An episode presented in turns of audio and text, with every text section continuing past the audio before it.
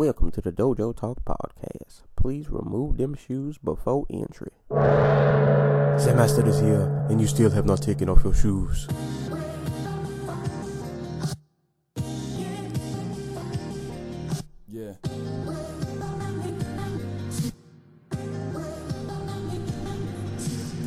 Living every day to define man's mission. Look into the sky for divine transmission. Deaf man's vision makes the blind man listen. Eyes on the prize, this is blind ambition. Thank you. Blind ambition. Welcome to another edition of the Dojo Talk podcast. We're on episode number 38. It is a bright and early Sunday morning. I'm here with my co-host Antaku. What's going on, man? Uh, nothing. Uh, last night was a reminder how shitty, uh, how uh, trashy, I should say, MMA fans are. yeah, yeah. I um, I saw a little bit on Twitter last night and a lot this morning, but we'll get into that in a little bit. Um, I guess just a random note. Hopefully my voice isn't bad. Um, I went to a fight party uh, for this card, and I definitely burned my mouth on some taco dip. so like the whole like top like left half of my mouth, like I could feel my gum like just falling off.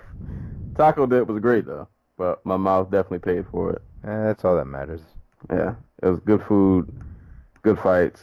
I don't know, man. This I'm I'm feeling pretty good about about last night. This card was was awesome. It was well worth me staying up. I don't think I got home till like like one thirty. This this I, I was all right. Aside from one fight that kind of hurt my feelings, the rest of this card was was awesome. Um, yeah, man. I I guess we'll just run it. we'll just run it from the top. Uh, Jon Jones finally makes his return against Daniel Cormier. Um, we got to see these guys scrap for the second time. Um, I haven't felt like nervous for a fight in a long time, and it just felt good to feel that kind of way again. Like I was so excited for this fight, and my God, I got everything. I got everything I wanted, man. This fight was was awesome. Just Jones striking looked great. looked, looked really good. I love how like aggressive he started out in the first round. Like these guys didn't really waste any time. Um, I thought it was cool that they actually touched gloves in the beginning. I didn't think. Well, Jones kind of had his up and Cormier and stuff. Uh, I Yeah. thought they- You don't remember? You don't remember them touching gloves in the um, in their first fight between like the three bodyguards? I don't. just like three du- three gigantic dudes in just big ass red um suits, just standing oh no, there. no, okay, yeah, I do remember that. Yeah, with the red suits. and they they were filming it from like Jones's angle, so you could always see like the very top of Cormier's head. but that was that was cool. It it was good to see respect after all the trash talk.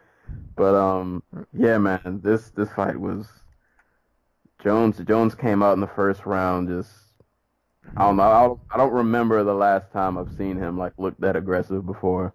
And like to me, like his striking looked really crisp. Um, as always, of course, he's he's working that oblique kick that just makes me cringe every time he lands it because it just looks so painful. But yeah, man, he, he he got off really good in the first round. Cormier, though, I thought did a good job of um, definitely like pressuring him, or at least he, he was trying to to like try not to let him really get that distance. But man, Jones, I love that he's a long, rangy fighter who knows how to use his range. He was constantly landing like these body hits where he would like he would throw like a hook to the body, but he's like 80 feet away, but his arms are so long that he can just do things like that and it works. And uh, the second round, the second round to me was actually kind of close. Like I could see somebody scoring that for Cormier. I think I gave it to Jones though. Two But, like- judges gave it to Cormier. I just- I, I, I wouldn't I wouldn't disagree with that. I thought um, Cormier's second round. I think he got off with the striking a bit more. He was he was definitely throwing some bombs. He did pretty good in the clinch of like landing. He would land like little uppercuts here and there, and he definitely still kept the the pressure on.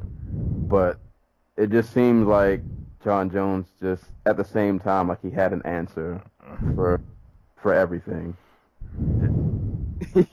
he, just seems so much like physically stronger now that like I, I, I don't know. I guess he's continued his whole weightlifting thing, but it it's, it seemed like it's paying dividends, man. He just seems so much physically stronger than he was before, and my God, that third round, that uh, oh man, I felt bad for Cormier because I I, wanted this fight to go five rounds. Like I wanted to see a a, a, a nice you know war, and I feel like this fight was was pretty competitive, even though I think Jones. It was it was like he was decisively winning, but like I wouldn't call it like a blowout if that even makes sense. Like Cormier definitely had moments. There were things that he did right. It's just that I don't know, man. Jon Jones is just he's, just Jon Jones sometimes, and like there's not. I don't know, man. I, yeah, yeah. And then the, the head kick comes, and Cormier just hits this mean stumble, and I didn't even notice the first time um, in real time, but like when Cormier was stumbling back, and Jones tried to like trip him. well, I, I guess you could say he kind of did because it got him off balance a bit, and then like he landed against the cage, and Jon does like this kind of like flying knee slash flying kick to the body, and then Cormier hits the ground, catches some hellacious elbows to say the least, and um, yeah, man, Jon Jones, he looked he looked great. That that could go on and on, but yeah, what what, were your thoughts on the fight? Like, there's just so many ways to just approach this fight. Um, you know, Jon Jones is all-time great. Jon Jones returning off of um, essentially two years. Like, I, I know he snuck the uh, the OSP fight in there, but that wasn't much of a fight. So much as that like, that was just a really expensive sparring session on on the part of the UFC. But um, I feel gutted for DC. Like, this was just like a battle of like, uh, I don't like that guy. This is a, like a battle of ideology, where, like, with a lot of merit, DC feels um slighted, where he is the bad guy in a story, where the other guy is the fuck up. right. Uh, of, of course, um, and, and that's part of the reason why I'm, I was kind of just blown back, uh, not blown away, because we've seen this shit since DC won the title, where everybody's accusing him of being a fake champion, Yeah. carrying carrying Jones's belt, not putting any of the blame on Jones for not being able to show up to fights because you know he's gotten himself in trouble with either the law or USADA or whatever. But it re it, like just uh, this you could tell this meant so much more to DC than this meant to Jones. Yeah. And it meant a lot to Jones. Like I'm not trying to say like, he, he's just like this completely unfeeling monster. Though, though you know what? Uh, though I'm not saying he's not, but um, yeah, like DC took this shit hard, and um, it, it, it's funny. Jones mentioned after the fight the the uh, the head kick that ended up starting the end of the that ended up starting the um the end sequence of the fight that he know that him and his team noticed that uh, DC, whenever somebody throws a kick or like they basically like whenever anybody throws a punch at him, like he has this weird habit of just like he'll throw his body back and his he- he'll lean his head to the side, uh, uh, like on everything. Like when he was fighting um Gustafsson, he was doing the same thing, and Gus was even throwing that many. Well, he was throwing knees, but he wasn't throwing that many like kick um kicks to the body, like just straight Right. up like cheap kicks and stuff. And he got DC to bite on that one hard. It- those, if you want just evidence of a body shot leading to a knockout, like this is it. This is Yeah, I was gonna say he he definitely thought that kick was going low. Oh, absolutely. Like his whole he threw his whole body back. He threw his head to the side and forward a little bit. Like, okay, I'm a brace for this. I'm a brace for this uh body kick. N- nope, just straight to the head. It's funny. I just I just read like literally right before we started recording about how like DC after the um the first Rumble fight was like the only way you're going to knock me out is you know putting a shin to my head. I think that's the only way I'm going to get knocked out. Oh. Yeah, he got hit with he got hit with one in that fight too, but he didn't land as clean. yeah.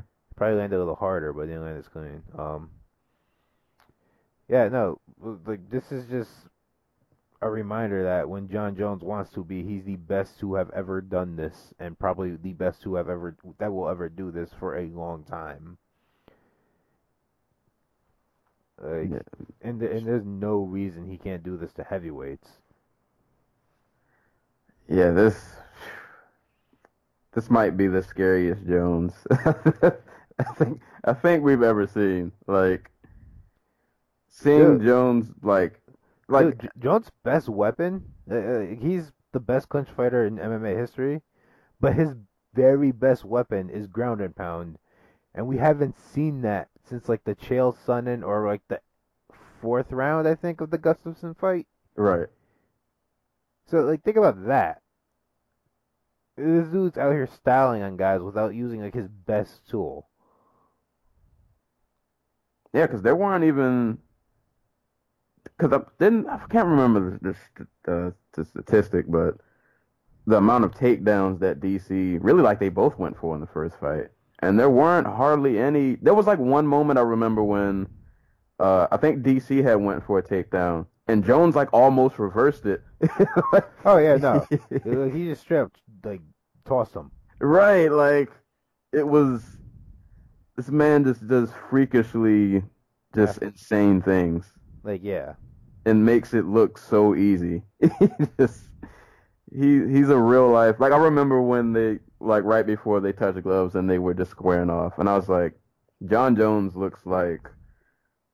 You remember like the old Mortal Kombat games when uh, the way the the way the screen would look at you like in the arcade mode. Like Jones is that guy at the top. Like he's he's that last boss fight. Dude, like this is a guy who who started to learn to strike by just going on YouTube and watching footage, like just watching like video game and just like f- kung fu fighter footage. Like this is what happens when you stick an A plus athlete in a sport like this. and he was landing some vicious knees too to the body. Like Knees, body kicks, leg kicks, like you said before with the punches, like everything to the body. yeah. It's, it, and that's just the smart thing to do against DC. It was a history of just liver problems, and it, we know that he struggled with the weight cut against Rumble. And they're just like, I felt bad for DC because like he looked and he looked like he was in really good shape. Like, I, but like I don't I don't know what else I could have told him to do. Like, I, I don't. This is at the end of the day, the the ninety nine point five times out of hundred, Jon Jones is just going to beat DC, and I'm sorry, there's just nothing DC can do to stop that. Yeah, And like th- this, DC is the second greatest light heavyweight of all time. I say that like with 100% confidence. He'd beat every other light heavyweight in the history of this division. But Jones is just that dude, and I feel so bad for DC because this is like the third, like oh my god, what's the dude? Uh, uh, DC just he has a problem of being great when there's somebody else who just happens to be like not just great but like an all-time great you know what i Yeah. mean because i'm not sure how familiar you are with amateur wrestling but the dude he lost to in the like when he was a collegiate wrestler was Cael Sanderson who is one of the he was probably the greatest collegiate wrestler of all time like no joke he's currently the Penn State head coach um Olympic gold medalist. Like four was it four time NCAA champion? man. Like, Ugh. And then when he goes when DC finally does make the Olympics, he loses he loses out to what's the guy's name? Crap. Ah, uh Kaz uh Gastelov. Like and Gasov, another dude, just Olympic gold medalist, like five-time world champion. DC just comes around at the wrong times. Yeah, he, it was like he ran into a titan. But like, I don't want to undersell his performance though. Like he definitely, I can't remember what, I can't remember what round it was, but there there was some weird moment where like DC was taunting him a little bit for like I don't know if it was like a punch that he kind of slick like dodged or I guess he was trying to poke fun like it didn't hurt. But and like he he won he he winged a couple of, of rights that definitely tagged Jones a bit. Dude, knocked Jones' mouthpiece out of his mouth. Right, yeah. Well, it was funny because I feel like Jon Jones just didn't care that he didn't have a mouthpiece. Like he just Right. never stopped. Oh no, he didn't. He really Yeah. didn't. He just kept going. But yeah, like DC, like he he did a lot of he did things right, but it's just like it's Jones. Like it feels so bad because it's like if it's if it's anybody else that's not Jones, that DC probably wrecks them. But like Jones is just oh man. I, I don't know who beats this guy, especially at 205. Like I don't know how Like it's still my best guess is probably still Gustafsson. Gustafsson, um, because believe it or not, the place Jones is the worst at is at range. Like if you can find a rangy dude who can move, like it gives Jones fits because Jones' best ability is either sticking like smaller guys at range like he did with DC, or just fucking them up on the inside. Because Yeah. again, he's the he's at his best when he's in the clinch or he's like a, like a foot away from you, able to throw knees and elbows, or just bitch toss you around. Like, so my best like Gustafsson still probably has the best chance of beating him, uh, unless he's done something to change the way he approaches like defense. I'm not sure he can do it because we still saw in the Glover fight where Gus turns ta- like likes to turn tail and run. Yeah, and you got head kicking Jones running around. Oh, yeah. that's not that's not a good idea.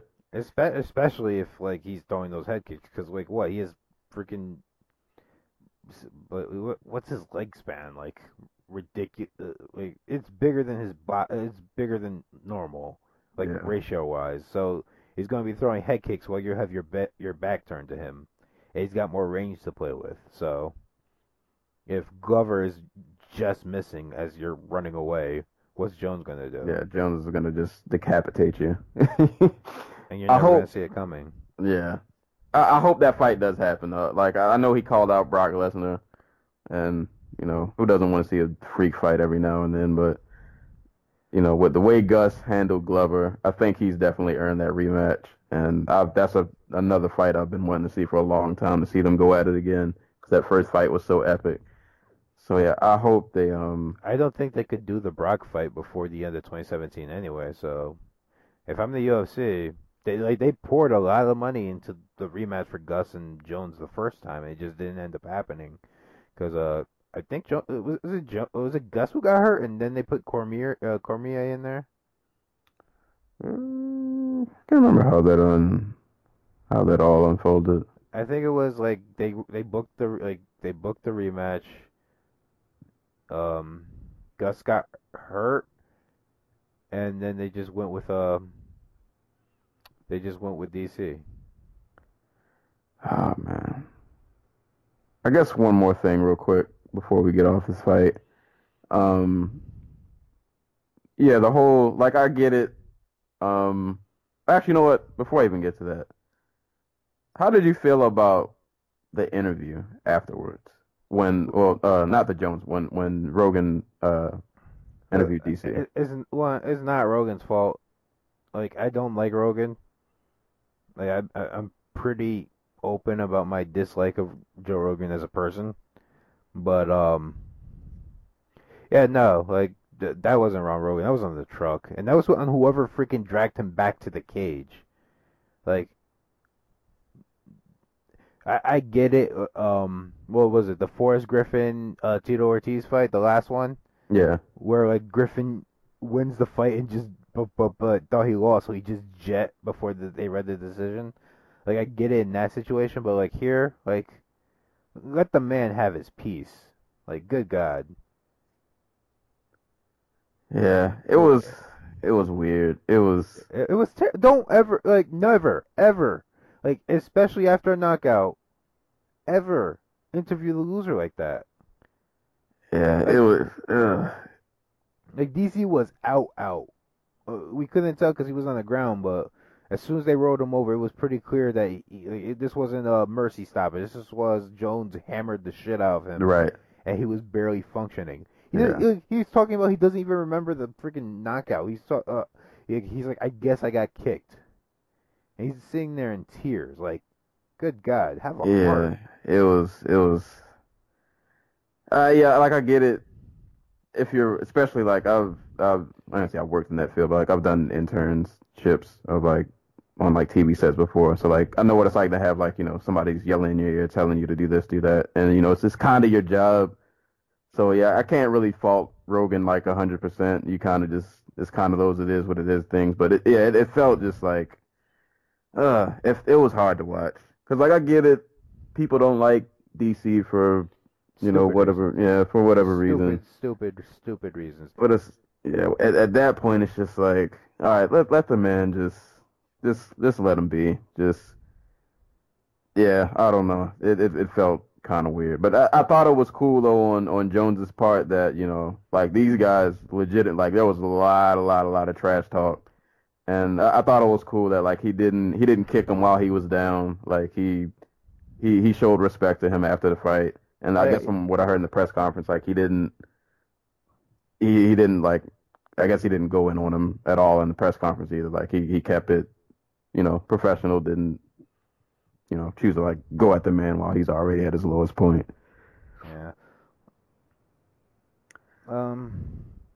Yeah. Like, I, I there's no doubt in my mind everything Jones said was BS, but like props for him to keeping it to himself. Yeah, yeah. And I guess one last note that I wanted to get to you about Cormier. For people who saying like, oh, he's paper champ, blah blah blah, should have never had a belt, blah blah blah, all that, whatever. Like, I think we forget like this man got his name in Strikeforce when he was like an alternate in a tournament that I'm not even. Oh, I, I guess can't say he wasn't supposed to be in it, but like he was an alternate, so obviously like he wasn't. He wasn't in the first choices for that tournament. He was just one of those dudes like, hey, if something goes wrong, you'll have a shot.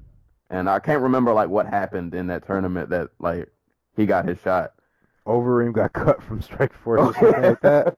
Like I can't remember. Did Overeem get cut or they? Yeah, I think he got cut because he didn't want to go to the UFC or he was like, I don't want to do business with the UFC or he didn't want to do like special drug testing or some shit. So he goes to fight in Japan against like Todd Duffy, and they're like, you know what? We're not gonna put Noon back in. We're gonna put DC in here against Bigfoot.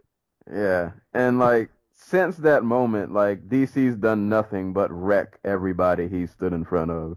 So that would include, let's see, Bigfoot, uh, Josh Barnett, who I believe he outgrappled, which is He outboxed him and then threw him on his head. yeah, like like Like he, he hit a straight up WWE finisher on Josh Barnett.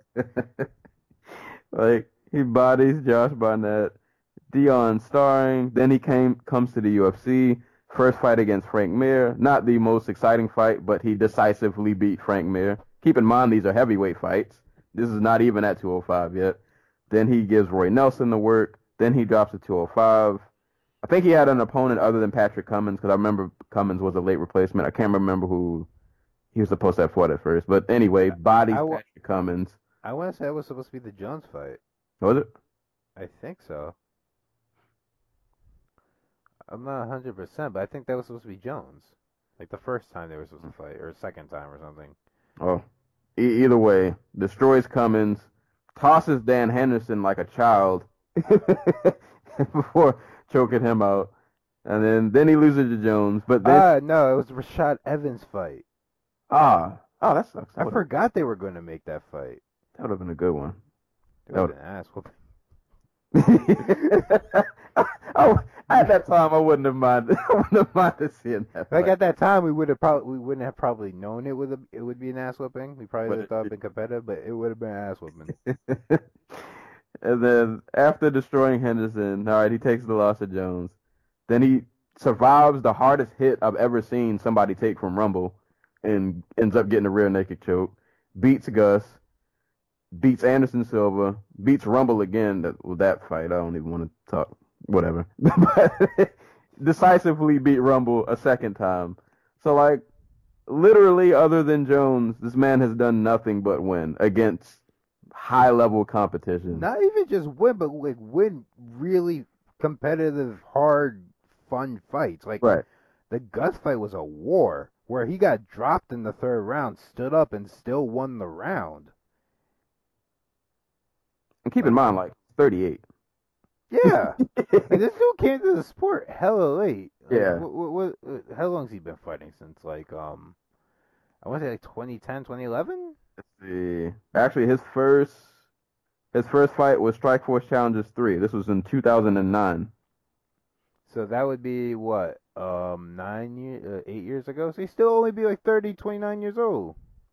Like that's old. And like, yeah, like it, literally anybody not named Jon Jones, DC probably beats. If DC stayed at heavyweight, he might be the champion right now. like, so yeah, like I get it. People are gonna have their fun with the memes, the crying. I get it. Get a few jokes off, whatever, whatever. But like, If- Don't- you're, don't- if you're one of the people who just like relishes in this shit and just like, um, freaking, like you see this as some. Oh God, I'm trying. I'm trying to phrase this right because the way I see it is, people think this validates Jon Jones as like a decent human being, which is absurd. Like this is a redemption story for Jon Jones. right? This is Jon. Jo- this is Jon Jones just finally learning. Like, I uh, like if I'm going to be a fuck up, let's try not to do it in private. Let's not try to do it in public.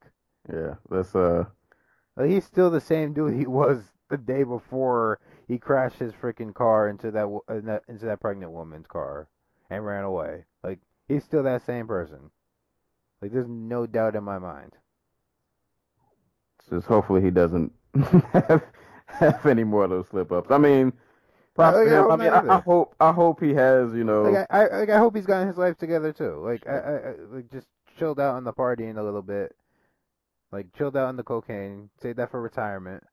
Yeah, Like and just like I, I really like before I'm done, I really want to see how far I can separate myself from every other person in the sport. yeah. Like I really hope that's Jones, but I un, until I see some manifestation of that, like outside the cage, I, I think he's still just living his same old life. I don't know. We'll we'll, we'll see. But th- this is a good start, though. Hopefully, Oh, yeah. this is a good start. And yeah, man, props to Jones for just yeah, man. That that this could be a great comeback story as long as he It- keeps himself out of trouble. This Yeah. is an, that was like an all-time great performance. right, literally. Uh, I'm talking freaking um I don't know, um like uh, among all-time great performances like uh Max Holloway uh knocking out Jose Aldo, Conor McGregor taking the lightweight title off Eddie Alvarez, um TJ and Barão. TJ and Barão, um, Dos Anjos and um, Pettis. Like it, it was an all-time great performance, and, and when you take the title like that, Yeah. so props to Jones, props to Team Jackson, And props to DC, man. and props to DC. Uh, like, I I know the rumor is like if he lost, he was going to go back to heavyweight, but after getting knocked out like that, he has a desk job, like with FX FS1 and doing the announce team thing, and like, I don't know, like uh, if he wants to go back to heavyweight, all the power to him. Jon Jones is falling right behind him though. Like, do you- Yeah. do you, do you just sit on your hands and wait for Jones to move up because he's gonna go fight Brock, and you know the fir- if he beats Brock, because that's gonna happen in 2018. Like, there's no doubt in my mind, unless unless they do the Gustafsson fight in December or November, and like Jones just freaking gets cold cocked, and then they do like the trilogy bout for that.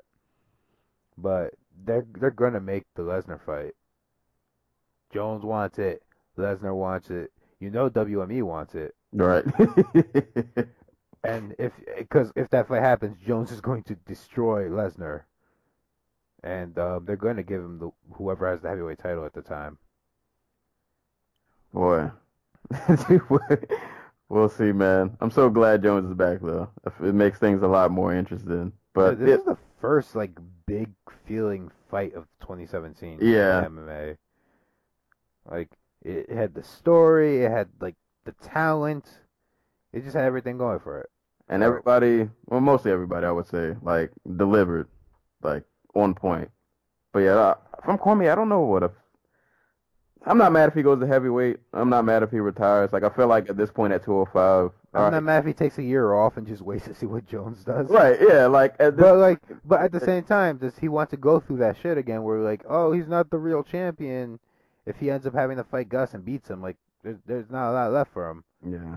And there's somebody else we forgot to mention in this whole conversation who also fought in this card. Oh, we'll get to him. We'll get to him. He's lurking. He's he's he's lurking in the waters. But uh, yeah. Shout outs to both these dudes, man. The awesome main event that cap. Two all-time greats. Yeah, definitely, And definitely. One one just so happens to be the greatest to ever do this. Right. um, moving on to the co-main event. Uh, I'll be honest, this is the one fight that I wasn't even really mad at this fight because I wasn't surprised that it kind of went the way it did. So I, I can't even really say I was surprised. But uh, uh, Tyron Woodley defended his welterweight title against Demian Maia, and what was probably the least exciting. Actually, probably uh, on the main card. This was definitely the most least exciting fight. Um, I personally think the Brooks fight was uh, the Brooks uh, Shelton fight was worse, but I, I can't coast. I didn't see it, so Yeah. yeah, but uh, um, Woodley, Woodley ends up taking this up 50, 45, 49, 46, 49, 46 on all judges' scorecards. Um, I enjoyed the fight. Like I, I didn't watch, so I fell asleep during the uh, in between the second and third round of the Cyborg Evinger fight, Mm. and then I woke up just in time for this to start. And uh by the time I woke up, I, I was reading like, "Oh, Cyborg won the title," blah blah blah blah blah. Um, and I saw the first two rounds, fell asleep between the two rounds. Um, between two and three, I woke up and watched three, four, and five this morning. I was gonna I don't know if that means you enjoyed the fight if you just fell asleep. well, no, like I, I, I- I have a baby schedule, bro. Like I, I can't. I've been. I was up since like five o'clock yesterday. oh man. Yeah. Working Uh, on Saturday sucks, y'all. Oh yeah, I do. I I I, I had to work also. Oh, luckily I didn't have to wait work early, but I worked a closing shift, so Yeah. yeah, Saturday working is not fun. Um, Yeah. Don't grow up. right. That's the moral of the story. But um, it a terrible fight. It just like people are saying this is like the worst title fight in UFC history. I'm like, not. A, we had we had Holly Holm and Germaine de Randamie fight in like February. How you gonna say that with like a straight face? But um, I, I thought it was a fine fight. Like this is basically what I kind of expected. Like you said, like. Woodley peppered him with um not full blast power shots, but like enough to just mark up Maia's face. And he was active enough like to keep it interesting. Like it's not like at any point these two dudes were just staring at each other. Like the Wonder Boy uh, Woodley, the second one. I think- Maia- I think people just waiting for that kill shot. yeah, yeah. Like when you have power like Woodley's, uh, like if you don't knock somebody out, it's just held against you. Yeah, for whatever reason. it's like, like I get it. Like you're not gonna overextend against a dude like Maia, who you know the minute he gets you on the ground, you're done. Like, Like I, I think a lot of the um, the the animosity for uh, Woodley just comes from the fact that people think he can do more, and like even in the post, I I will say this in the post fight interview, like it just see it like Woodley was just talking all calm, like the dude hadn't broken a sweat. Like, if you go back and like listen to the interview, he's just talking all normal, like no heavy breathing, just, like no signs of he just went 25 minutes in a fight. Uh, it was kind of actually funny. he was just like, He's like, I put on a phenomenal performance. Blah blah blah blah blah. I mean, it is it is what it is, man. Like I don't. Yeah, it wasn't like the most exciting fight, but like props to Woodley. He stuffed something like 17. It was some ridiculous. Oh stat. yeah, he stuffed like 20 takedowns. Yeah, man. Like Like, he didn't just stuff; he stuffed them and then disengaged. yeah, Be- like he was because- really smart with. Yeah, because a lot of the time with um with people who fight Maia, they stuff the first one. They're like, oh, okay, I'm done, and then he'll just wrap up a leg and go the other way. So props to uh, Woodley. He was really smart. Yeah, I mean he he did what he had to do to win, basically. Sure, nobody died, nobody got decapitated. He didn't, you know, wasn't like the Robbie fight, but it is what it is, man. It, is what it is. But uh, like I guess from what I've been hearing rumblings is that Dana wasn't too happy with the performance, so um, It- so uh, now it's GSP, Michael Bisping, yeah. and I, and I guess they're going to give Robbie his rematch. I mean, I'm I'm not mad at that, and yeah, we'll definitely get to that fight. I'm I'm not. I wouldn't be mad at a a Robbie rematch, you know. Yeah. But it, it is what it is. I mean, props to Maia though. That like, I'm I'm just happy he finally got a title shot at 39 years old. The fact that he's even still like around and still hanging with top competition and beating most of them is like crazy. But Like this is the first fight where at 170 where Maia just looked completely um outgunned. Like he he gave Jake Shields and uh, Rory MacDonald all types of shit in those fights. Like if you go back and watch him, like at one point he mounts Robbie uh, Rory MacDonald, and it ju- is just like pe- uh, peppering away at him, trying to get like him to give up his back so he can get a rear naked choke. But this is the first time like Maia's just been straight up out of his depth. yeah, I don't think I- he he had nothing. I will say, I thought going into this fight, um, Maia has un, un, uh, underappreciated uh, striking abilities. Like here, we saw him land the la- the straight left. Um, when he fights a guy who um, who is a southpaw, he has he has actually has a pretty good jab. He's just a defensively terrible fighter because he has no react like he like his reaction to any type of offense coming at him is to jump like four or five feet out the way. Which is where a lot of the, a lot of um I guess Woodley's hesitance comes from. Like he was getting tagged with those left hands when Maia threw them, and then when he would go to engage Maia, Maia would jump out the way, and Woodley refused to follow because he'd get tagged by those left hands. So, yeah, yeah, you know, a fine fight. yeah, Whatever. it was, it was it was it is what it is. We'll see Woodley again, whether you hate him or not. I'm yeah, I'm, I'm interested to see how they do this whole GSP thing and I, I hope I hope Woodley just wins fights like these for like the next five six years. like just like force Dana's hand. like make Dana White hate him. like just no more knockouts for Woodley. Just like he just straight up wins like really slow pace, low volume striking fights for the rest of his career. we'll see. We'll definitely see. But yeah, that's it's gonna be interesting to see how that uh that that fight turns out. I forget that this card was three title fights. Like almost Yeah. like Well, one of them was just like a formality. yeah. So, it's uh move, moving moving on. speaking of which, Yeah, um, Cris Cyborg uh, makes a UFC return this time for a title against uh, former Invicta um, bantamweight champ Tonya Evinger. Um, so we can't call this the inaugural featherweight UFC featherweight title fight because Jer- Germaine de Randamie is was technically and it's still technically, I guess, the UFC lineal featherweight champion.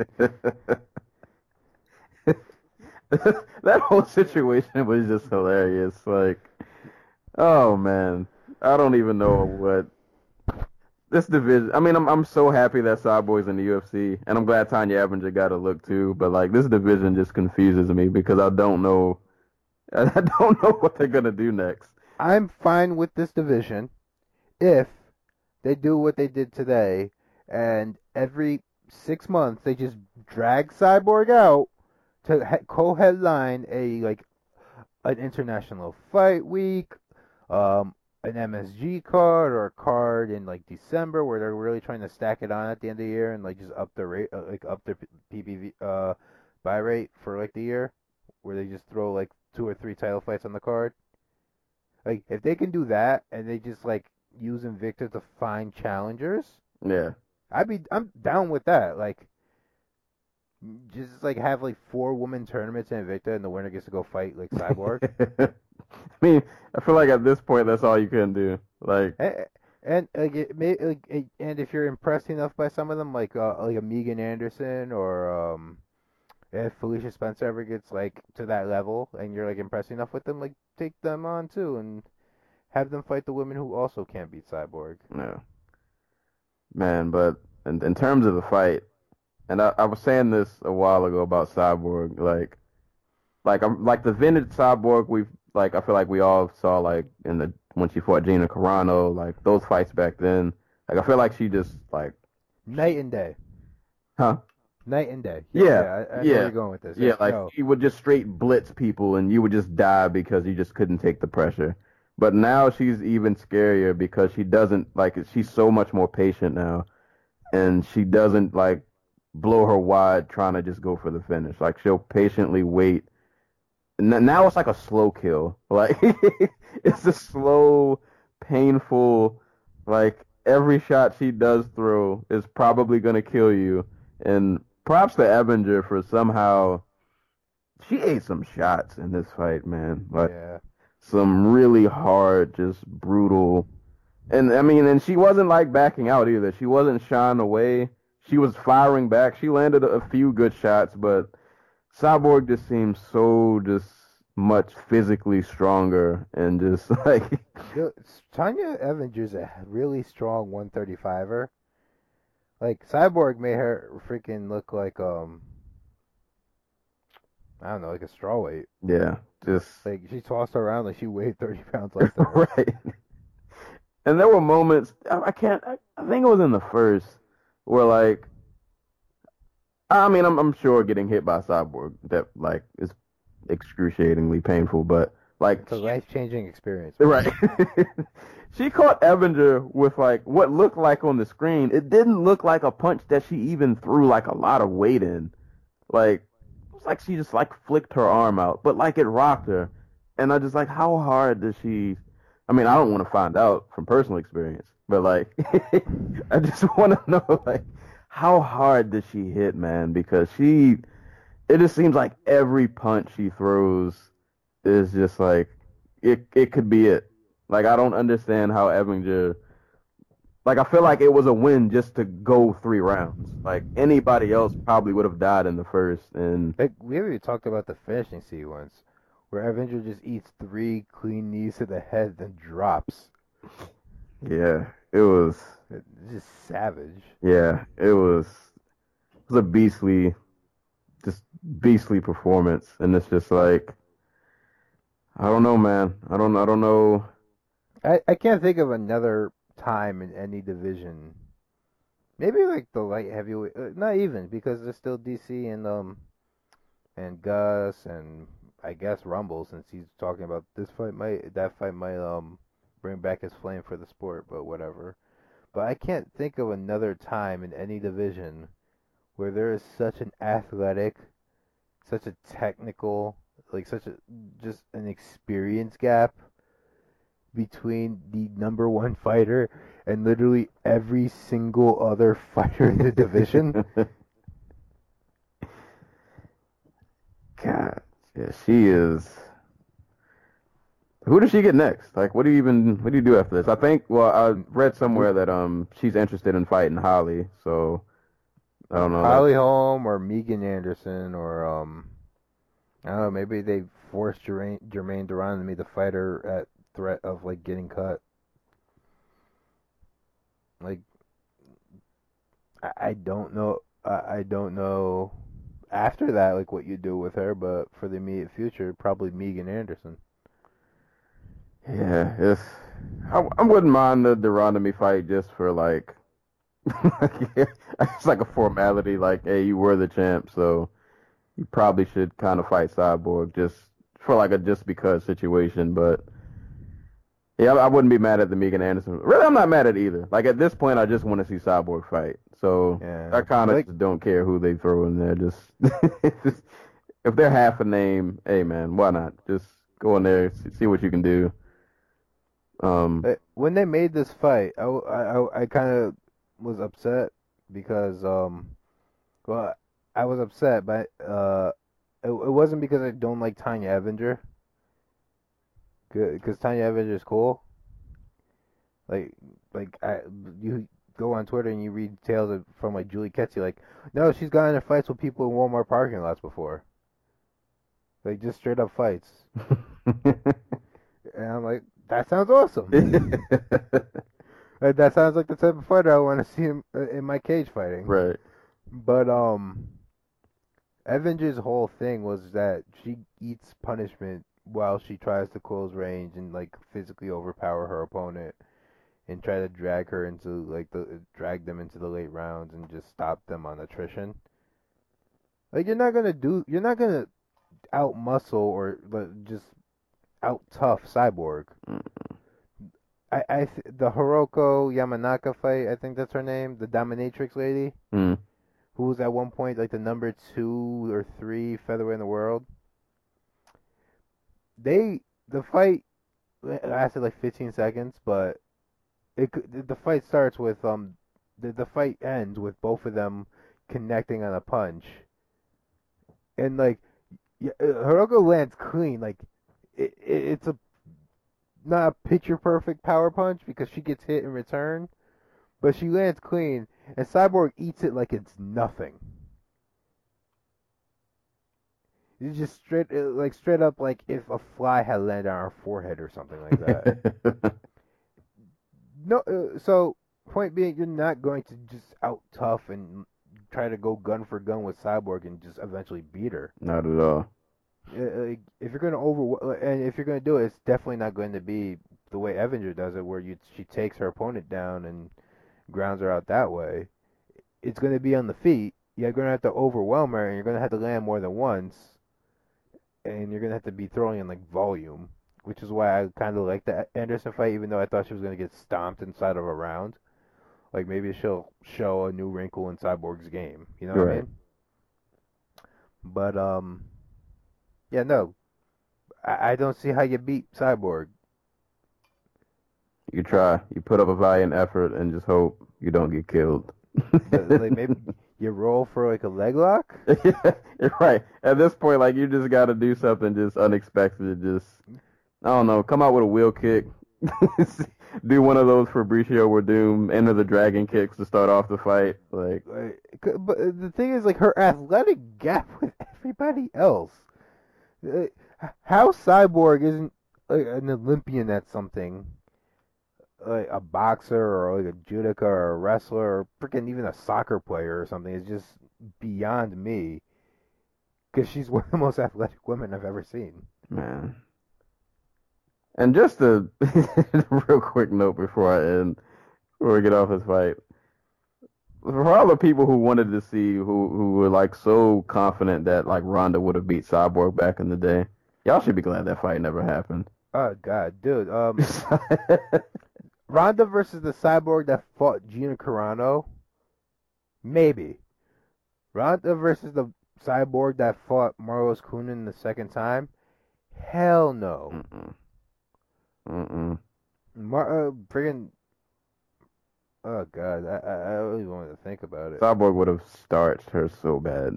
like, like you guys thought the Holly KO was vicious. Like Cyborg would have like literally lifted her head off her shoulder.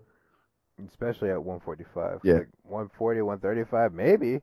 Maybe freaking Cyborg, uh, maybe she just bum rushes Cyborg and gets her down, and Cyborg tires out that way. But like at 145, nah, forget about it. You're done. You're done. Just That fight was supposed to happen in Strikeforce. Boy, oh my god. that hype train would have got exploded really early. There would be no women in the UFC. right. that division would have never. That division would have never happened, and Victor would have never ended up on Fight Pass. hey, rumor r- rumor is Ronda's coming back. Fight Miesha Tate for the third time. Yeah, the funniest freaking part about that is if they had just given Miesha Tate the third freaking fight like they promised her when she beat freak what was uh was it it, it was Jessica Eye right or was it um yeah I think it was Jessica Yeah. I. So if they had given her the freaking fight like they promised her if she won they were gonna do instead of giving it to Holly Holm, Ronda Rousey might still be champion. they still might have their million plus draw. oh boy, So we'll see. I Yeah. wonder if they ever learned their lesson. Obviously not because Yeah, yeah. yeah, so but uh, Why would she fight? I mean, I don't know. I don't get why she comes back to fight Miesha a third time though. Like you beat her twice. I mean, if you're WME, I get why you make the fight. People are gonna watch. It's it's a money grab. so apparently her um, movie career post um, two losses in a row or even post the Holly fight has Yeah, been been- going well. It's not going well. Like Yep. she signed that deal with Lifetime, um, did not go in her favor. Um, the the movie she had before the um the Holm fight kind of fell through after the Holm fight.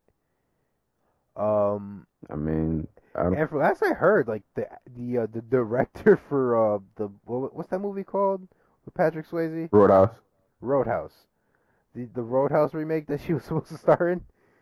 So the director sent her to go get acting classes. So that's how that's going. Yeah, I was gonna say like I don't know why people thought the whole Hollywood thing was gonna blow up. Like she's fighter, yes, come back to fight. That's that's what that's get a different coach. But like fighting, that's definitely your thing. Like you can If continue. this was if this was the '80s maybe. and, and and she didn't have to be an actor, she could just be like this freaking like badass who just tosses people around the the, the screen. Like yeah, Right, but, But if she has in the 80s talking anymore, parts and yeah, she's a Yeah. terrible actor. Terrible, terrible. Like when she was in what was that Fast Seven? I can't remember. One of those Fast Yeah. movies. Yeah, Yeah. she was awful in that movie. Just and not the basher, but literally she was she was awful. Like there's no other way to describe it. But no no no, she's not a good actor. not at all. I, I was kind of hoping her bio movie did well, uh, like came out because like she has a fascinating story.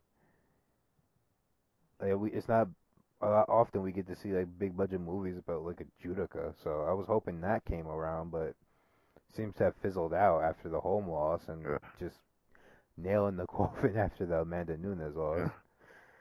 yeah, I, ho- I hope I hope she get, comes back though with with a different coach. Like, uh, Uh, from what I heard, she's still at Glendale.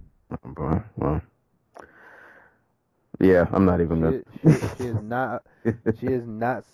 I've heard tales, and I think I told you it's like off the the podcast, like the story about her getting chased out the gym, like when she before she went to Glendale's. She got chased out of gym. I can't remember. Okay, she okay. She didn't get chased out the gym, but from the story I heard, she got caught with like a. She was sparring with some dude, and like he caught her with like a jab. Like it, it apparently it wasn't like anything crazy, but like she kind of broke down. Started like broke down, like ran to the grab her bag and left. Like, like she like just kind of like, yeah, like emotionally broke apart. That's not. Like she is, Ugh. she's a fragile human being. Ugh. Yeah, that's not that's not a good look. But I, I hope she, I hope she comes back and, and does well. But yeah, Yeah, yeah, same. Because like she's, I think she's good for the sport. yeah, and she's she's you know as much as I, I wasn't like a huge fan, like she is very talented, and like if she could fix the holes in her game, she would probably be nearly unstoppable. But you know, Coach Edmond, whatever. I don't, I don't know what else to say. But uh, Bankruptcy. That's what he said. That's to say. He, he never, pa- she never paid him a dime, man. That's what he said. He shouldn't be paid a dime. I wouldn't if I lost that under your watch that terribly. Moving on uh, to the next fight. Uh, in my mind, this was my co-main event. Um, Donald Cerrone, Robbie Lawler. I mean, there was no other way this fight could have gone other than extremely violent. And um, yeah, I was I was definitely pleased with what I saw. Um, how you feel about this? Who'd you who'd you score for? Um, I'm biased. Like Robbie Lawler is the most exciting fighter in MMA history in my eyes, and it's like not even close. so I, I had him. Uh, I had him winning uh, two to one, 29-28, But like, there's there's no reason you couldn't give that fight to Donald Cerrone as well. It was super close. It was. I actually think it was like one of the best striking performances of uh, Cerrone's career. Yeah, he um, I think he got a little outworked in the first. Robbie definitely. Robbie came out guns blazing, just Uh, he's yeah. stormed. He just sprinted in the first. Crazy clinch work, uppercuts, elbows, just completely blitzed Cerrone in the first round. But I, I was worried he was going to punch himself out.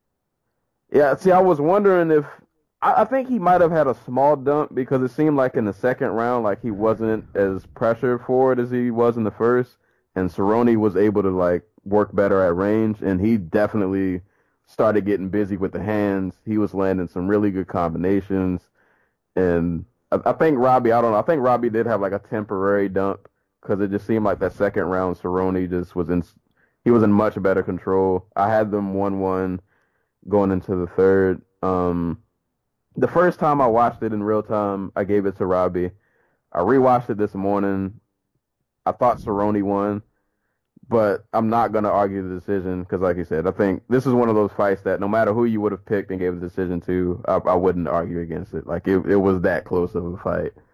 But yeah, Cerrone did. He looked really good though. I was I was worried that this fight would be violent up until the point that Cerrone would like get clipped and then he would just fade away. but That's the thing. Like I, I like I was surprised he ate what he ate in the first round. yeah, Like, yeah, but I was my worry in this fight was just like we see these two fight and they both be just kind of shells of their for like former selves because they're both coming off knockout losses. Um, they're both had just a whole career of just straight up wars, and I know they both went out there and uh, I I want to say Robbie looked a little bit not chinnier but like more vulnerable than he he has in the past. Like even the even the uh, fight with um with uh, Roy MacDonald, he uh, he kind of just ate everything that came at him and didn't stop coming forward. But yeah, here he looked uh he he there were a few times where Cerrone hit him and it, it was apparent he was hurt. Not hurt hurt as in rocked, but like oh okay yeah. Like I that can't. Yeah, I, I, I can't I can't muscle my way through that. So I'm, I'm I'm gonna take my foot off the gas here for a sec. But no, they both look pretty good. Otherwise, like really good actually. Yeah, I love how it's like Cerrone.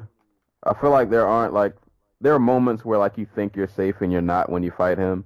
Like every brief moment, like after a clinch, he'll still throw an elbow or a head kick, or like he'll throw something like after a clinch to where like he always keeps you honest that you can't keep your guard down because he'll throw something slick if you're not paying attention to what's going on.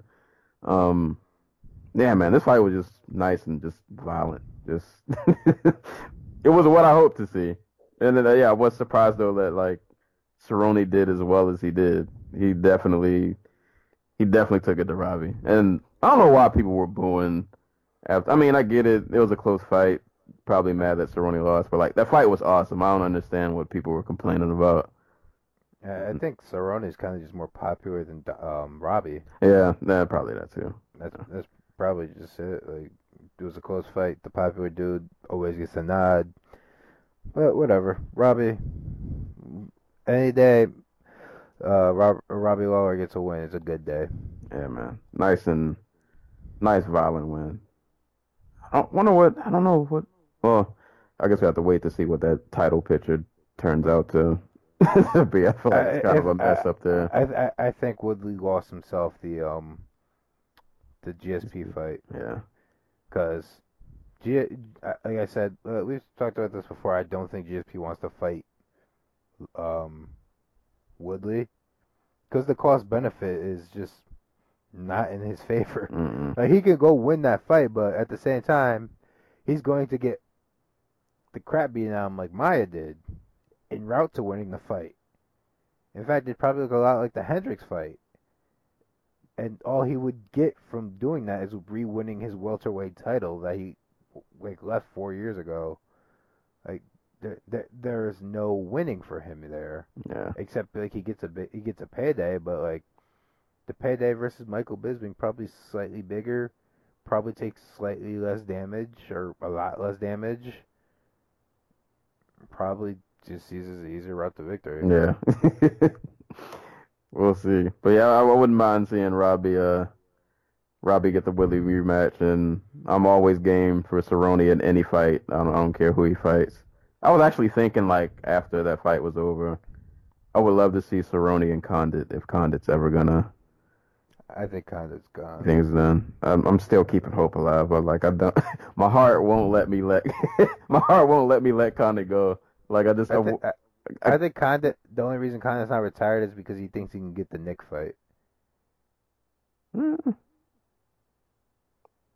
Are they, are they still trying to make that a thing? They they tried before. I I'm assuming they don't have a lot of things to offer Diaz.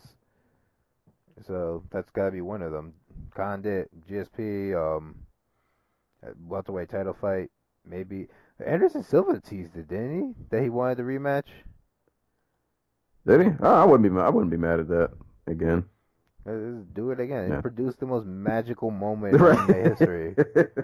With Diaz is laying down the floor. yeah, at this this point, man. Yeah, that, I'm I'm not mad at either of those. But props to Cerrone, man. That was a awesome fight by both. Awesome performance by both. Could have gave it to either of them. Um, definitely looking forward to seeing both these guys again. Uh, yeah, like nobody loses anything here. Like Cerrone goes 0 and 2 in his last two, but he looked great, and Cerrone's never gonna get fired. That's the thing. Right. Like, Yeah. so, like I think like they give Diego Sanchez like a big ass leash. Like Donald Cerrone will be in the UFC like ten years from now. Right, forever. Like the day you see Cerrone get cut, that's the day you should worry. Like the, the the exactly the day that Cerrone gets cut is the day that like he can no longer form complete sentences, and the UFC has to let him go before he just straight up dies in their cage. Right. Yeah, that's yeah, he, he's gonna be around in wars for a while. Um on to a next fight that wasn't much of a war. Um Uh, it was a one-sided war. Yeah, it, yeah, it was a, a bomb. like, this is the one fight on the card that kind of hurt my feelings. I, I wanted Manuwa to get the win, but um, yeah, uh, in 42 seconds, uh, Volkan, no time Ozdemir, uh, just quickly just dispatches Manuwa. Like they started off kind of just quick filling each other out, few strikes here and there, and then they got to a clinch uh, that I think Manuwa initiated, and then just like real quick, man, I think Volkan hit him in like a left and then an uppercut, and like in real time, I didn't even really see it. Like it happened so fast, and I think the uppercut rocked him, and then after he backed up, it was just that was just it. he got backed up. I think he ate a left, and then like he got pushed to the ground. I think his head like bounced off the. Dude, like yeah, that's the whole thing that knocked him out.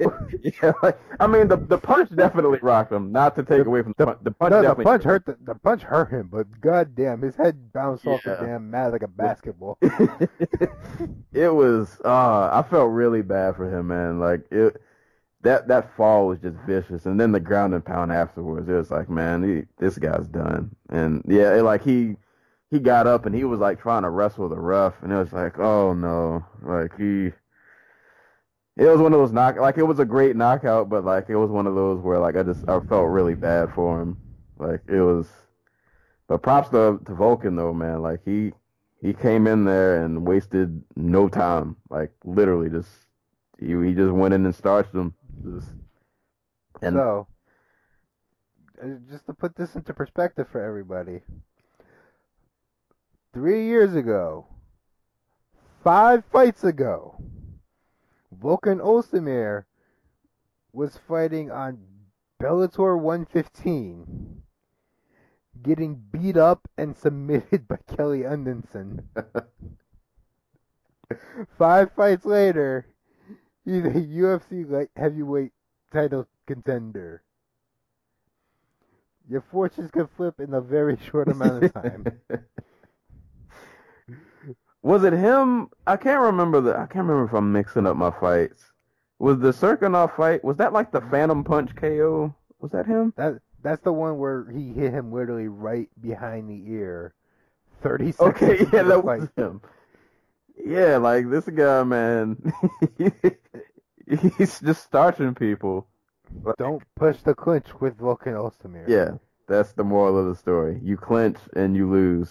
And I mean, at 27 years old, he's 3 and 0 in the UFC. And I mean, like all of his wins are against pretty good competition. Like he beat OSP split decision, killed Cirkunov, and then he just killed Manuwa. And just like that, this man is probably like a fight away from a title shot. Watch them fight. Watch him fight Glover next and lose. Because that's the way these things go, right? right. Like, like you you build up a head of steam, then they have you fight Glover Teixeira, then you lose. Right. And then Glover just makes you look extra average.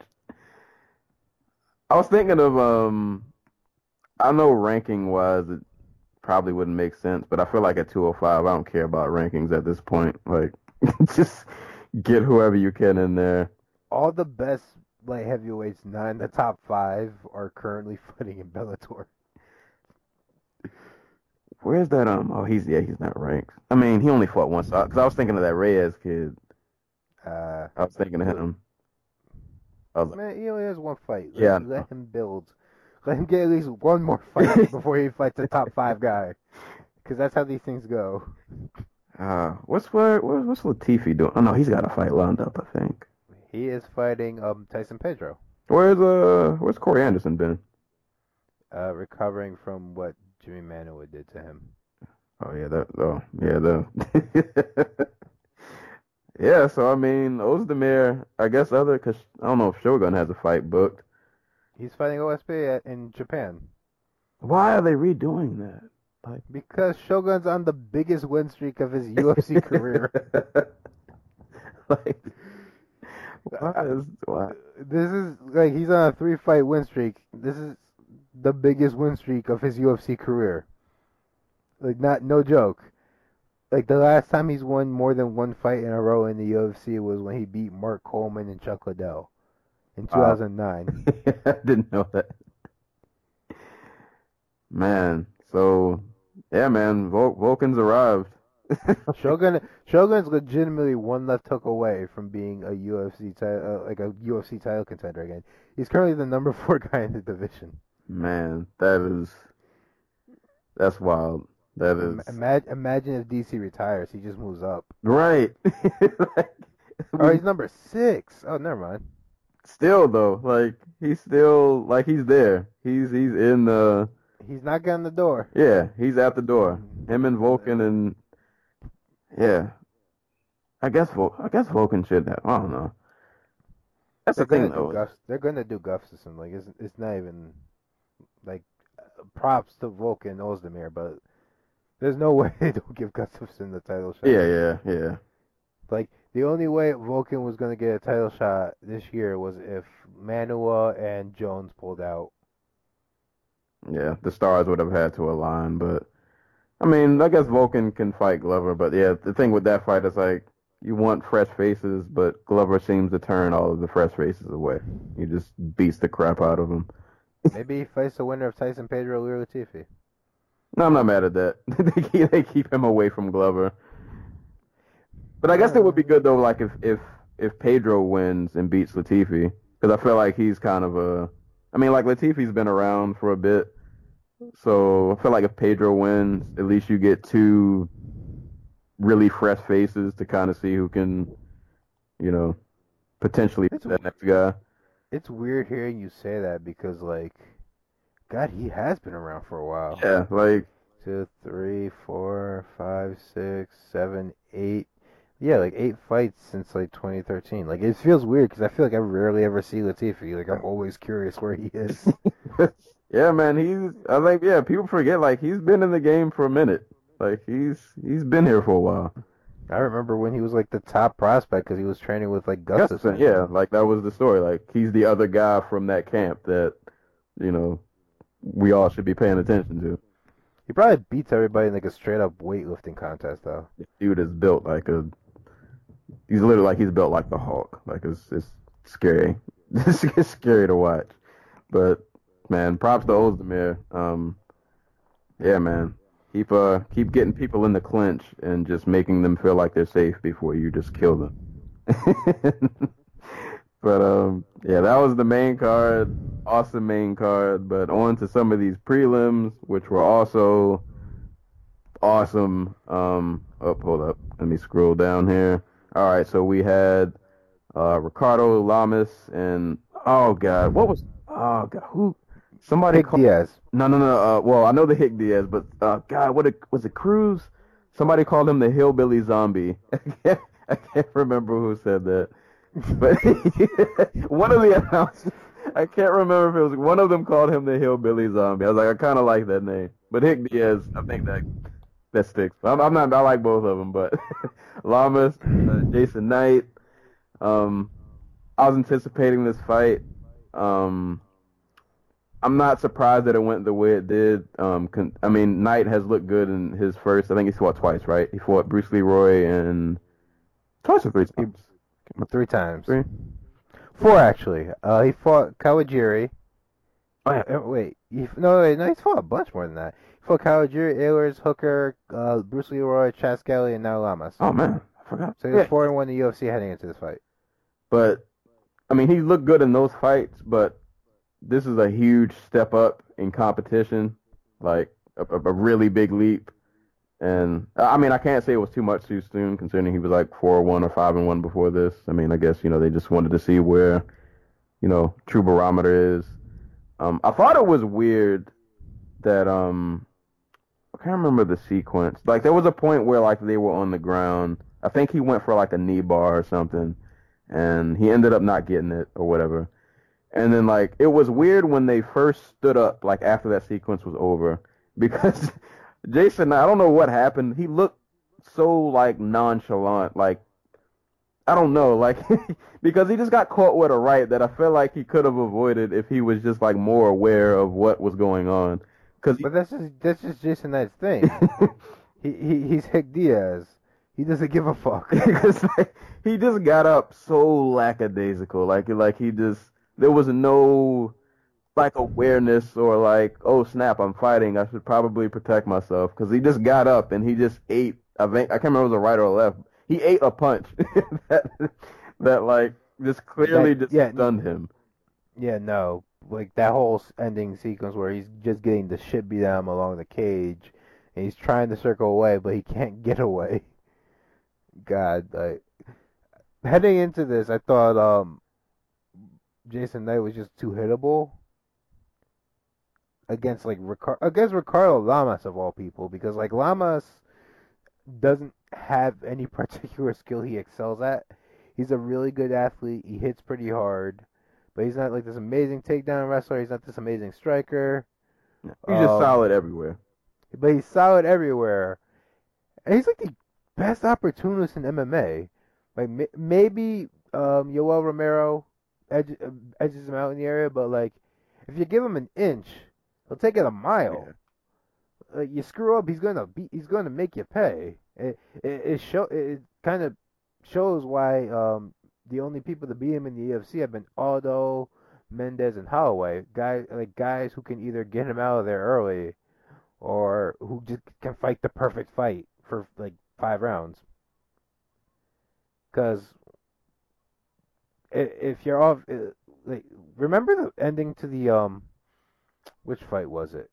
Well, the Bermudez fight, the Swanson fight, and the Koch fight. Do you remember the endings of those? um I remember the I don't know the Swanson fight oh no I'm getting it mixed up with the Holloway fight Ah, okay no I'm drawing a blank So in the Bermudez fight, he literally drops Bermudez with a jab, Oh no, yeah, I did. then- Rem- okay, yeah, yeah. and then and then guillotines him like instantly. In the Koch fight, like Koch is like doing his thing. He's not getting outworked. I, I actually think, I, if I remember right, he won the first round. But in the second round, he kind of just trips, falls down, and gets the shit beat out of him. like elbows, like his eyes are all cut up and everything. Cause he was he losing that Bermudez fight? I feel like he, And uh, the Bermudez fight was not even two minutes long. but like before like that jab happened. Like I, I, I, I don't think so. I can't remember. I can't remember anything before the jab and the, the freaking like guillotine. Yeah, either way, yeah, that was that was vicious. And and then and then the Swanson fight, like Swanson just like gets lackadaisical for a second and gives up an arm triangle. Like Ricardo Lamas will make you pay for just having a lapse in judgment. Jason Knight, for all his um his toughness, is uh, is still a guy who will give up one on the feet to to give you back one, and that's not going to work against Lamas.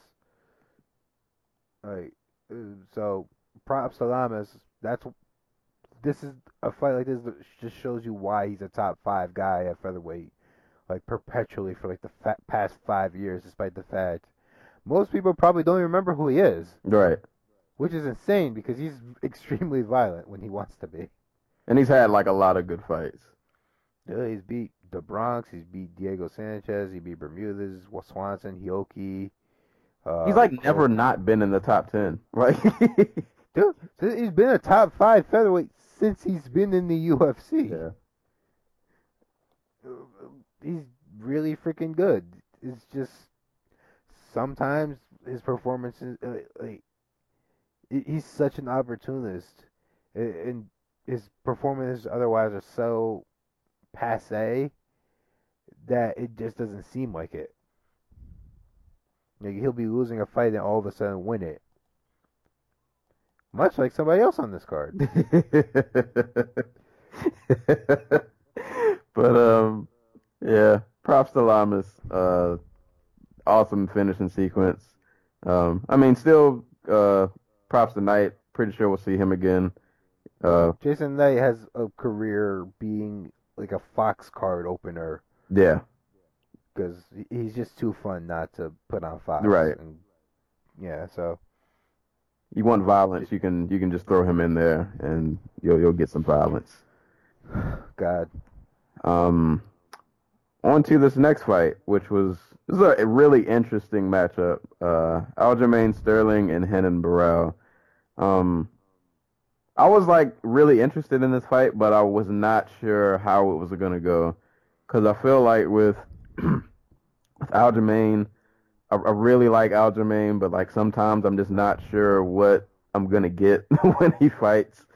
Sometimes I get really good performances. Other times I'm left kind of scratching my head. And then with Barão, I kind of feel like the same way. Like I just, I just, at this point in, well, probably more for Barão than Aljamain because I feel like Aljamain still has time to like get better. But like with Barão, I'm just like I don't know, I don't know what I'm gonna get from you at this point. Like I don't know where your head is or, you know. But Aljamain looked pretty good, man. I'm, I'm, I'm liking what I'm seeing with these last, I want to say like two to three fights. He's been he's been looking pretty good. Um, I think, I think I can't remember how the first round of this fight went. I feel like Barão spent a lot of time on top. Yeah. No. Um, Sterling went for like a spinning wheel kick, fell, and Barão got on top of him and just kind of rolled him out from Yeah. mount. And then It's not mount. I'm sorry, inside the guard. and I think that was yeah, that's pretty much how most of the first went. And then that second round though, man, um, I, that was Aljo, Aljo got busy, man. So Woodley has a like we, we made a big deal of Woodley stopping like 20 takedowns in the co-main event. One of the only other dudes in the UFC who has like a who had a 100% takedown defense rate was uh, was Renan Barão heading into this fight. So Aljamain Sterling became the first dude to take Renan Barão down in the UFC. And he didn't just And- take him down, like he Oh no, he worked he him. worked him on the ground. And I love the uh he was landing a lot of those kicks, man. Like those front kicks and I think I, I think he rocked him with one at one point. Uh, yeah, he landed uh, in the at the start of the third round. He landed a front kick to the face. Yeah. And that re- that really hurt him. front kick to the face and then the second round where like he got him on the ground and he just just brutal ground and pound. just vicious ground and pound, and like one of the thing, eh, one of the things that really bugs me about Sterling is he has that, like that vicious ground and pound. Uh, where do we see it? We saw it against like Hugo Viana, like the Wolverine back in the day, a, a few years ago. Mhm. And we don't really get to see him do it because, like, whenever he does get on top, he just tends to play the grappling game. yeah, He'll he'll he'll pepper, but he won't ever just uh, sit up and just throw bombs, which is insane to me because he he's got some very ferocious ground and pound. His long ass arms act as levers, and he's just able to leverage such power into those shots. yeah, he's. I hope. I want to say I feel like he's finally like hitting a stride. Maybe he's finally like putting it all together.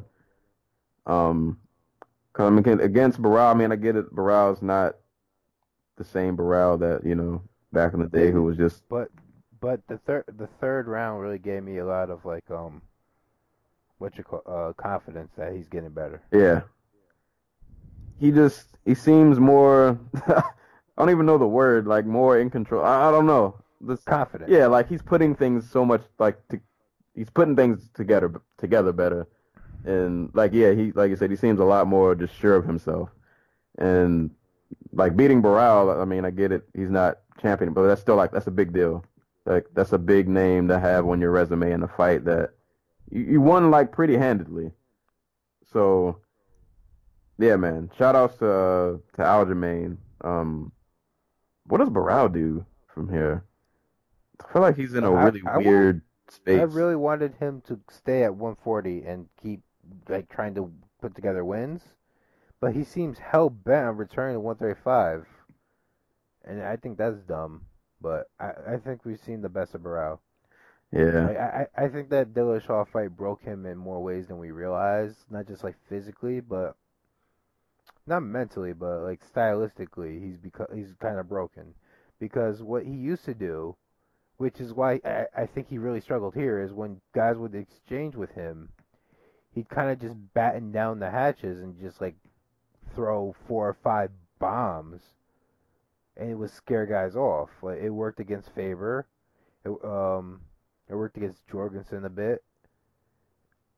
Or he would do something really dynamic and athletic, like he did against Eddie Wineland or Michael McDonald, where he was just dragging McDonald to the ground after he rocked him on that uppercut. Like, like this is a dude who who struggles when one the guy won't engage with him in the pocket, eh, like he fights at range and he's long and lanky, and two when he can't do anything athletic and dynamic to just instantly either gain position or win the fight. And we saw him struggle against Sterling here. And another thing is he he really doesn't control the pace. Like he just kind of goes with whatever pace his opponent's fighting at. And if, if it gets too fast, he'll go for a takedown. But like with Sterling, like again, like he ne- he didn't push the pace against Sterling, which is, or eh, which is basically how you beat Sterling. You you tire him out, and then like he collapses over the last few rounds. right. So, so, I, like I don't know what Barão does if he doesn't want to stay at, if he doesn't want to go and try and make his way at 145. Like I don't, going back to 135 is just going to result in more fights like this. It's probably going to get worse because the people, like since he's left, everybody's gotten to, like a better striker. Yeah, yeah. That's So- not the same division that he was tearing through back in the day. Like like yeah, like if he fights like a Jimmie Rivera or um a Thomas Almeida or freaking what's the other dude's name with the um a John Dodson or like a freaking John Lineker, he's getting knocked out. yeah, I, I don't think it's a chin thing. I think it's a stamina thing, and I think it's just a stylistic thing. we'll see.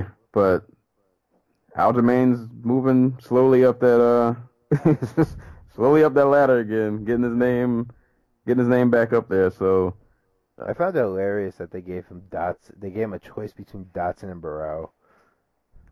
Like they just wanted him to lose. I think he definitely made the smart choice though. Yeah, Dodson probably would have knocked him yeah, out. yeah. you- That's yeah. That's one little guy you probably don't want much parts of. but um, yeah. Shout outs to Aljamain. That was a a pretty great fight. Um, and the last prelim that I pretty much saw all of. Um, another fight that I was really excited for. Uh, Brian Ortega and uh, Renato uh, Carneiro. Forgot what's his nickname again. Moicano. Moicano, yeah. Um, I forgot that Moicano like recently beat Jeremy Stephens. Like when I saw the when I first saw the opponent name, I was like, I feel like I know him, but like I'm not drawing a like I couldn't figure it out. And I was like, oh snap, that's the guy who pretty handedly beat Jeremy Stephens and looked really good.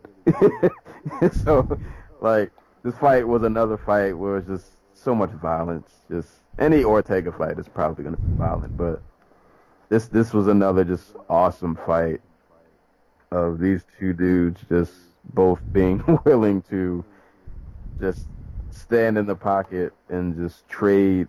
I think I gave Ortega the first round. Um, yeah, he had rocked uh, Moicano uh, a couple times, I think, in the first. Um, the second, I think I gave to Moicano. Even though he was still like trading in the pocket, I thought he was landing the cleaner shots, and he seemed to be doing better with range. And can't say not getting caught because they felt like they both were catching each other, but I just thought Moicano was landing a bit more in the second. Um, but that third round, speaking of people being opportunists and taking advantage of very like split second just moments. so was it Moicano? I think had went for a takedown, and for just a very brief moment, his head was out, and he got guillotined for his troubles.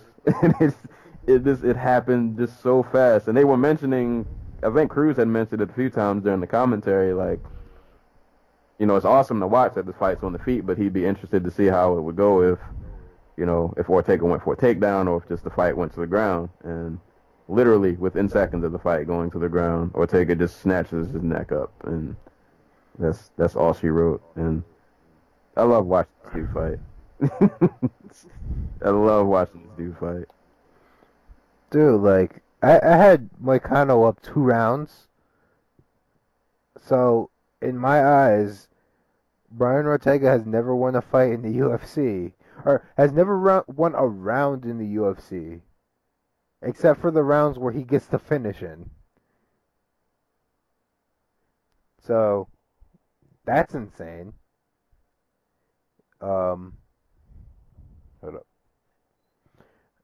Um, Moicano's really fun to watch off the back foot. Like really fun. Like the, the way he was putting like those punches together when um when uh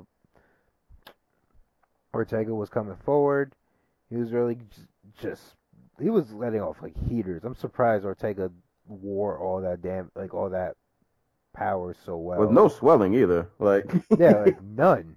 Like or Moicano was piecing him up at one point in the second round, but he he just kept coming forward. Like there no signs of duress whatsoever. Just you don't see that type of composure very often. right. And, and a young dude like uh, like Ortega, like who does a guy who doesn't have a striking background and who doesn't have like 30 fights under his belt.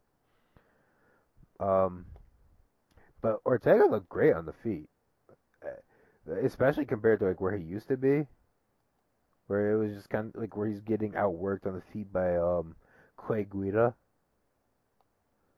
Like this is night and day better,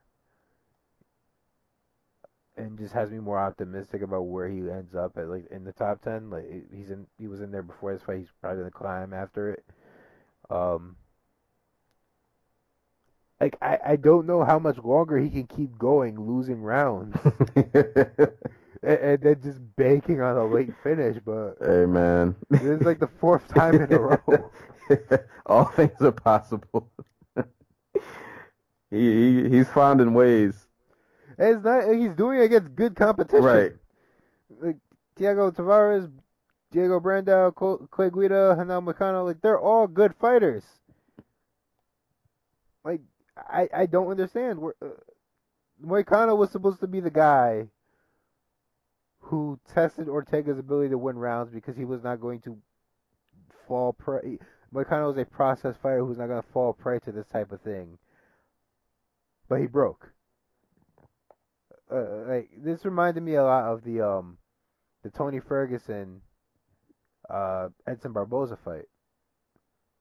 Where Barboza's just piecing Ferguson up, but the whole way through you can feel that Ferguson's pressure is getting to Barboza and the fact that Bar- Barboza can't seem to hurt Ferguson is getting in his head, so he just like panic shoots on a takedown and gets and gets submitted for his trouble. Hey man, T City. And and and and shouts to the sports sound off guys because they mentioned this. Like Ortega's game is very similar to Ferguson's now, with this just constant pressure and this threat of if you're going to take me down, I'm going to submit you. Yep. But the problem is, he he doesn't have the wrestling that Ferguson does. Like we shot, we saw him shoot for a couple of shots here. They were not all that impressive, or or at least like um, driven. Like he, it didn't seem like he was really going for shots so much as he was trying to make him think he was going for shots. But um, without the wrestling game, to like that'll help you win rounds and win position and get to the ground when you need to, when you absolutely need to, because the guy in front of you isn't giving you anything on the feet. I, I'm not sure how he handles like a Cub Swanson or a Ricardo Lamas or a Frankie Edgar or a Jose Aldo or Max Holloway. Like, he needs to create that chaos himself. Right. And those are not guys who I think are going to break under pressure like Moicano did here. Right. Yeah. Especially a dude like Frankie. Like you're not gonna catch him and just. Like there's no like there's no breaking Frankie. Yeah, that's like, it's like it's just impossible to do. like maybe you hurt him, but you're not you don't break him. Yeah. Yeah, I think he's still Ortega's got still got some time before he hits like that elite level if he gets there. But I, I think for like the time being, he he he probably does pretty solid against like mid tier, you know, competition, maybe like the lower end of the top fifteen. Um. I mean, Moicano was the number eight dude. Oh yeah, I forgot. Cause oh yeah. Oh, oh well. Because because he because he or was number nine, I guess, because he beat Jeremy Stephens, who's currently number seven. Tell me how that works. Like if eh, you know, would be an amazing fight if he wasn't still hurt. Korean Zombie. Ah, yeah, yeah. Uh, I forgot how long out. he was. He, I forgot what his injury was. I think he tore something. I I can't remember for sure, but I feel like he tore something. Yeah, that that would be fun. Oh yeah. Oh man. Well, I guess at this point, then I know it was a knee injury. I guess at Oh, this that's point, then you good. can't give Ortega like a bottom end. I mean, if you beat the number eight, Like you gotta give him somebody Yeah. above him, or you could do Elkins, but I, do, I don't think the UFC wants it. the damage. like, is that a fight you making for the UFC, and you want Ortega to be a guy who could challenge for the ti- uh, for the title? yeah, you gotta. Cause, cause like after Edgar, Holloway has already beat Lamas and um, Swanson and Stephens. I, I'm like pretty sure he's going to get through Edgar. Spoilers, but I'd say. Well, Yair is still coming off a loss. Um. I like I, I'd like to see the Swanson fight. Yeah, I, if I wouldn't if I think got that. if I got my pick. I think they. I think they match up pretty well. You know what kind of sucks that Moicano lost? Because there's been this streak of um, uh, especially in the fat past like seven months, um, of featherweights, guys like Mirsad Bektic and Yair Rodriguez who've been taking like these steps up against guys who have a lot of experience in the UFC, and uh, and coming up short. And Moicano was the only dude out of that group who actually made it past that stage when he beat Stephens. Right. But here he is losing.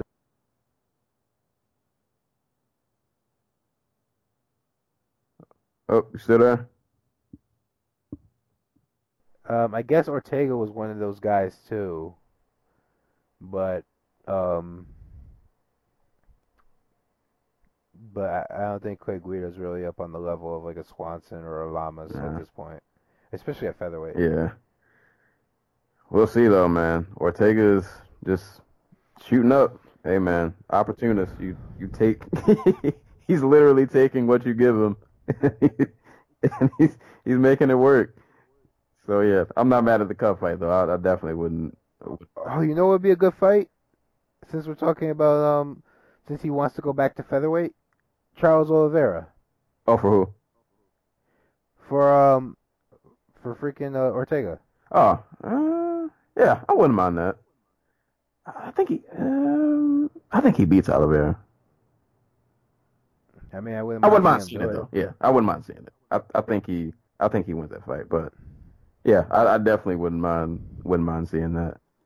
But It, it depends how much overweight does Oliveira come in. we'll see. But shout outs to T City, man. Shout outs to both of them though, because it was a great performance by both of them. Just Uh, dude, it was fighting. Yeah. best, great, great fight. just Moicano just happened to get caught, but yeah, I, I'm looking forward to seeing Moicano fight again because I, I really enjoy seeing like his style of striking. Yeah. It's really fun. they're they're both both awesome. Both should both should have some some pretty uh pretty bright futures. Um, I guess these next few fights, um, probably just kind of breeze through these. Half of these I didn't see. Some of these I I saw the Fili and Kattar fight. Um, of I was kind of. I think I just got to the fight party when this fight happened, so I was kind of like eating and talking while it was on. But uh, shout outs to Kattar because I think this was his debut.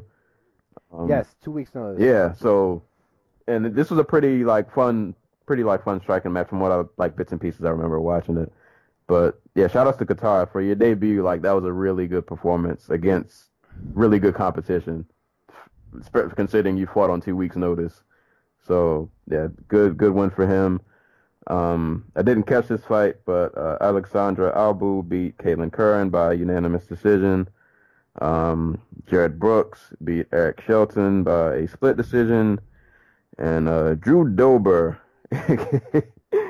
floored Josh Burkman with a uh, first round KO. Um, I didn't see the entire fight. I just saw the KO. The KO was uh, pretty vicious, to say the least. Yeah. Um, Um, eh, if you get a chance, go back and watch the Albu Curran fight, just because it's just straight up insane. Like Albu, um, Albu just kind of muscles Curran around while eating shots, and like I was afraid, like a straight up tanker. Like she is strong as shit. Like I, I realized that um in in her first fight, but like here it's just like on display, where she's just like every time they tie up, she would just throw Curran around, but she has like no um defense when she's striking. She's just straight up in the air, chin high. So every time she would throw and rock Curran, Curran would come back and like just hit her, and she would just eat it. And by the third round, she's just exhausted, so it's just like this gigantic brawl. man, I'm looking at her profile picture. She is shredded. Dude. So, like we were talking about her last week. Um. Uh, so besides her crazy ass Instagram game, she act- apparently she's like a doctoral candidate, a candidate in Russia. Man. Like she she has she was like she spent the reason she hasn't fought in like two years is because she was at school preparing and I guess defending her thesis on like Russian um patent law. So that's where she's been. Mm. And still go, going to school, doing that, and then Oh, she's also a pers- personal fitness trainer. So that explains why she looks. yeah, I'm like about to say she, she like she is shredded in this picture. Like my God, like why? like like like looking at Albu's freaking like flex is like looking at Sage Northcutt and being like, that actually hurts me. Right. Physically. like, she is ridiculously shredded. But yeah, I did see that fight online. I just I didn't have time to watch. I'll definitely go back and uh and check. If if you want to see if you want to see a nice slop fest, it, it's the perfect slop fest. I'll definitely uh definitely go back and check that out. But yeah, overall, man, this car was awesome. Like top to bottom, man. I I was I was I was I was very very pleased. This is I'm so glad I went to a fight party for this. It's probably one of the funnest fight parties I've been to, and like having an awesome car just made it that much that much better. So this is well, I didn't technically pay for this fight. Friend ordered it, but had I paid uh, you know, sixty dollars or whatever, this would have been money well worth it. Like this this card was just awesome. Just so many so many so many great moments. But uh going in about an hour forty, so so about to wrap this up in a bit. So uh Just really quick, Oh. the Rizin card. I I know you didn't watch any of it. Like, do you care about spoilers? oh no, I already know who won all the fights. Yeah. All right. So just really quick, um, the top five, top three flyweight in the world, Kyoji Horiguchi, um, won his Rizin Grand Prix first round quarterfinal. They're having a big bantamweight tournament over in Rizin. Um, he knocked out Hideo Tokoro in the first round overhand right. Um, Amir, um, former Iranian world champion, national wrestler or whatever, um, Amir Akbari, he beat up Tyler King, who at one point was like a top 20 heavyweight prospect, like 10 year, five years ago. Um, King Reina beat up a pro wrestler. Five three, King Reina went up to like 194 pounds to beat up uh, Lei'D Tapa. Gabrielle Garcia's fight got called off because of an accidental eye poke, and she is very upset about it on Twitter. And she's calling um, Oksana Gaglova, Gagloeva a lot of mean things. um, Tenshin Nasukawa won his mixed rules fight against Kizaemon Saiga. Uh, Yus, uh, Yusuke Yachi beat Satoru uh, Miyu Yamamoto, Kid Yamamoto's sister. Um, she finally won her MMA da- uh, won an MMA fight. She beat Cassie Robb um, by decision. Hey. And from uh, just the other two um, tournament fights on this card were um, won by Takafumi Otsuka, who beat UFC veteran Anthony Anthony, Birchak. And um, German Khalid Taha, who beat Kita uh, uh, Kita uh, Ishibashi. So, yeah, it was a, fun Rising Rizin card. They, they, they do fun cards over there. Yeah, I'll go back and try to definitely trying to yeah, I gotta gotta support Horiguchi, so I gotta go back and and uh and catch that. Um But one day soon we might be getting Mighty Mouse Horigu- Horiguchi on the freaking Rizin card. yeah. At, at this Thanks. yeah. Fuck. Oh, speaking of which, how gratifying was it to see Joe Rogan and freaking Dana White have to swallow their freaking pride and go celebrate Cris Cyborg? yeah, I think a lot of people forget like that whole like beef like It wasn't even like a beef. It was just straight up like- freaking like Dana White called Cyborg freaking Wanderlei Silva in a dress. And freaking um Joe Rogan was talking about how Cyborg's penis fell off. Like they were saying some incredibly hurtful, sexist, just terrible things. Yeah, man, she came and got that strap.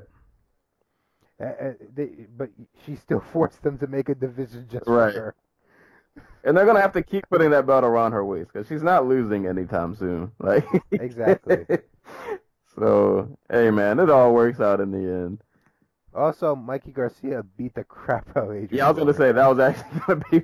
Yeah, I had two parting shout outs. Yeah, I didn't watch it, but um, I had one person on, on my timeline who was kind of like doing play by play, and yeah, from from what I was hearing, uh, Garcia was just he was giving Broner the work from what I heard. Oh, he Yeah, he was just fucking him. I gotta I gotta go back and left and right. and catch that fight. Um, It, it wasn't like the Maidana fight where like he was just beating him down. Like Maidana just was like knocking him down, and like Broner basically had to hobble his way to the finish line. But Broner did next to nothing, mm, and Mikey Garcia just boxed him up for 12 rounds. man, yeah, that was gonna be one of my parting shots. Uh, my other one uh, was going to uh, Andre Harrison, who is a, a really good fighter, man. Un- unfortunately, um, probably like two people saw his fight at PFL because they decided to schedule it the same night as the UFC card, which uh, whatever. I I don't I don't understand why that happened. I'm, I'm sure there's some stupid reason out there somewhere, but According to them, um, NBC Sports only has so many prime time dates available. So they they they, they had their hands tied apparently and couldn't pick another date. I, I don't believe that. I, I don't know what NBC Sports shows other than like soccer and race car driving. So, whatever. well, either way, uh, Andre Harrison uh, apparently dominated Steven Rodriguez in this fight. Uh, Andre is now 17 and 0. Um, I guess also on the same card, just quick mention, uh, Yushin Okami beat Andre Lobato and former uh, Strikeforce welterweight champ, uh, former UFC uh, welterweight title contender Jake Shields apparently uh, beat up what is the guy's name? Danny Davis Jr. Wait, wait, wait. Jake Shields, man who beat three of the four feather uh flat. Jake Shields, man who beat three of the four welterweights who fought on the main card of UFC 214. the goat. the goat Jake Shields still out there putting in work. Uh, Bruno Santos beat uh, Rex Harris and Josh Copeland uh, beat Mike Kyle. Um, oh, and Jared Rosholt apparently beat the crap out of some dude named Nick Rossborough. So, uh, yeah, other good fights and stuff, you know, going on outside the UFC. Just bad scheduling, terrible scheduling. But I mean, but I'm happy for Yeah. Harrison though, man. Uh, like, I hope somehow he can get more eyes on him. He's a really good fighter. Just over there, I just don't know how much like competition he he has. But I, I it sucks because he's just not excited. Like he's not exciting enough to for Bellator to want him, and the UFC is in a position where they just are passing up on guys. Like look what they did to Jimmie Rivera, who freaking started his career with like no knockouts, right, and they made him wait until he basically had 20 fights before they would even look at him. yeah. Well, we'll see. Um, next fight coming up. What is this? August fifth in Mexico La- City. last fight of the um, last fight for like a month for the UFC. Yeah. So we'll get a little break after that, but you know, there's always stuff happening in the MMA world, so there'll always be stuff to talk about. But August 5th, UFC Fight Night 14, uh, headed by the homie Brandon Moreno going against uh, Sergio Pettis. Um, also on this card, you have Alexa Grasso versus Randa Markos, Rashad Evans, and Sam Alvey. Uh, Dustin Ortiz, Hector Sandoval. Uh, so you got a few, you know, a few other good fights on here. Um, not really big on name power, but I feel like most of these cards that aren't big on names still turn out being great. So Yeah, if you want to talk about Volkan uh, Ozdemir, like talk about freaking Brandon Moreno. Or, or, like the dude has come, he's three zero in the UFC. He's already got two top ten, uh, two wins over top ten competition. Right. And he submitted, he finished them both. right, So props to him. He's about to go for his third straight in a row. He probably guarantees himself a title shot. Yep. Like I hope so. and only at 23 years of age. Uh, yeah, like he's only getting better. Yeah. And and Sergio, shout out to him too, who's also I feel like lately has been been looking a lot better than he has previously. So should be an awesome fight. So we got good fights coming up. Um, slightly unrelated news, but I got a new laptop, so I don't have to worry about laptop problems anymore. So. I can keep putting out episodes. So I got got albums on deck that I'll be uh hopefully talking about sometime soon. Um, but yeah, that's uh pretty much all we got for today. Awesome, awesome, awesome card. Um, can't wait to see Jon Jones fight again. but man, um, yeah, I don't know what else to say. So, as always, anytime people are being kicked and or punched in the face, we will be there to talk about it.